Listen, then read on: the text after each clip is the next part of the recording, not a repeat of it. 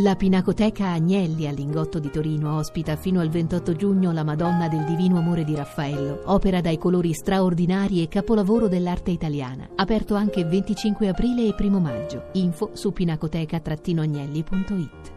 A rispondere ai dubbi di Fabio, che insegna italiano L2 a Istanbul, c'è anche oggi la nostra Valeria Della Valle. Di Valeria Della Valle vi ricordiamo almeno l'ultimo lavoro, che non è potreste aspettarvi un libro, ma è invece un film. Un film che si intitola Me ne frego, il fascismo e la lingua italiana, un documentario prodotto dall'Istituto Luce, diretto da Vanni Gandolfo e presentato in anteprima all'ultima mostra del cinema a Venezia.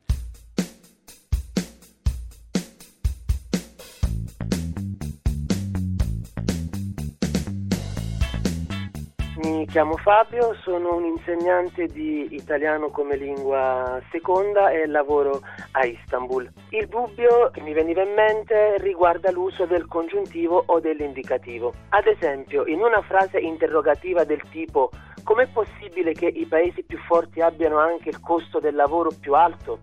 Si può utilizzare l'indicativo, ossia si può scrivere, oltre che dire, com'è possibile che i paesi più forti hanno anche il costo del lavoro più alto, tenuto conto del fatto che l'avere il costo del lavoro più alto era stato argomentato e quindi assunto come una certezza.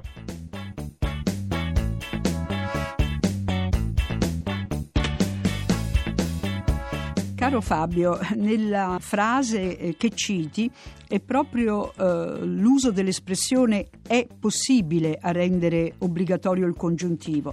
Per quale motivo? Perché si tratta di una espressione impersonale formata dalla terza persona del verbo essere più l'aggettivo possibile. Quindi è la stessa cosa che vale in tutte le situazioni di questo genere, anche eh, se la frase fosse è normale, è logico, è preferibile, eccetera. Quindi la forma corretta è solo. Eh, cito di nuovo la frase di cui eh, ci chiedi, è possibile che i paesi più forti abbiano anche il costo del lavoro più alto e non hanno, che in questo caso sarebbe decisamente sbagliato e non corretto.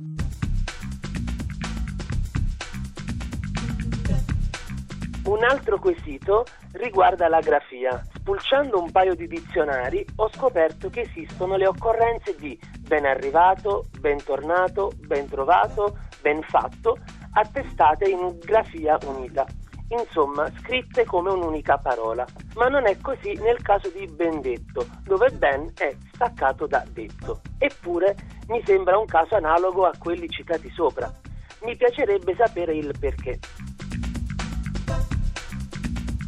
Dunque eh, Fabio, in realtà le cose non stanno esattamente eh, come dici, perché ben arrivato può essere scritto sia tutto attaccata, la parola, o addirittura più comunemente in due parole separate.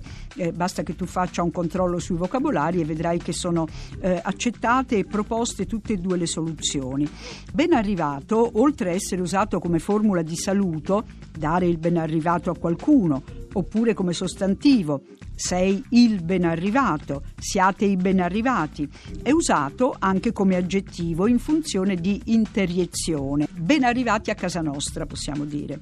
Al contrario, ben detto, eh, non ha assunto nel corso del tempo questa funzione aggettivale o sostantivale e continua ad avere solo e unicamente, almeno finora, la funzione verbale, col senso di è detto bene e il participio eh, passato eh, di dire e l'avverbio bene eh, rimangono staccati almeno fino a questo momento proprio per il motivo che ho appena finito di eh, spiegare.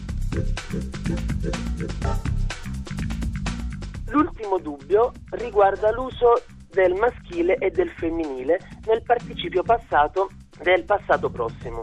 Ad esempio, si dovrebbe dire i giorni bui e le domande senza risposta sono finiti oppure i giorni bui e le domande senza risposta sono finite? Grazie.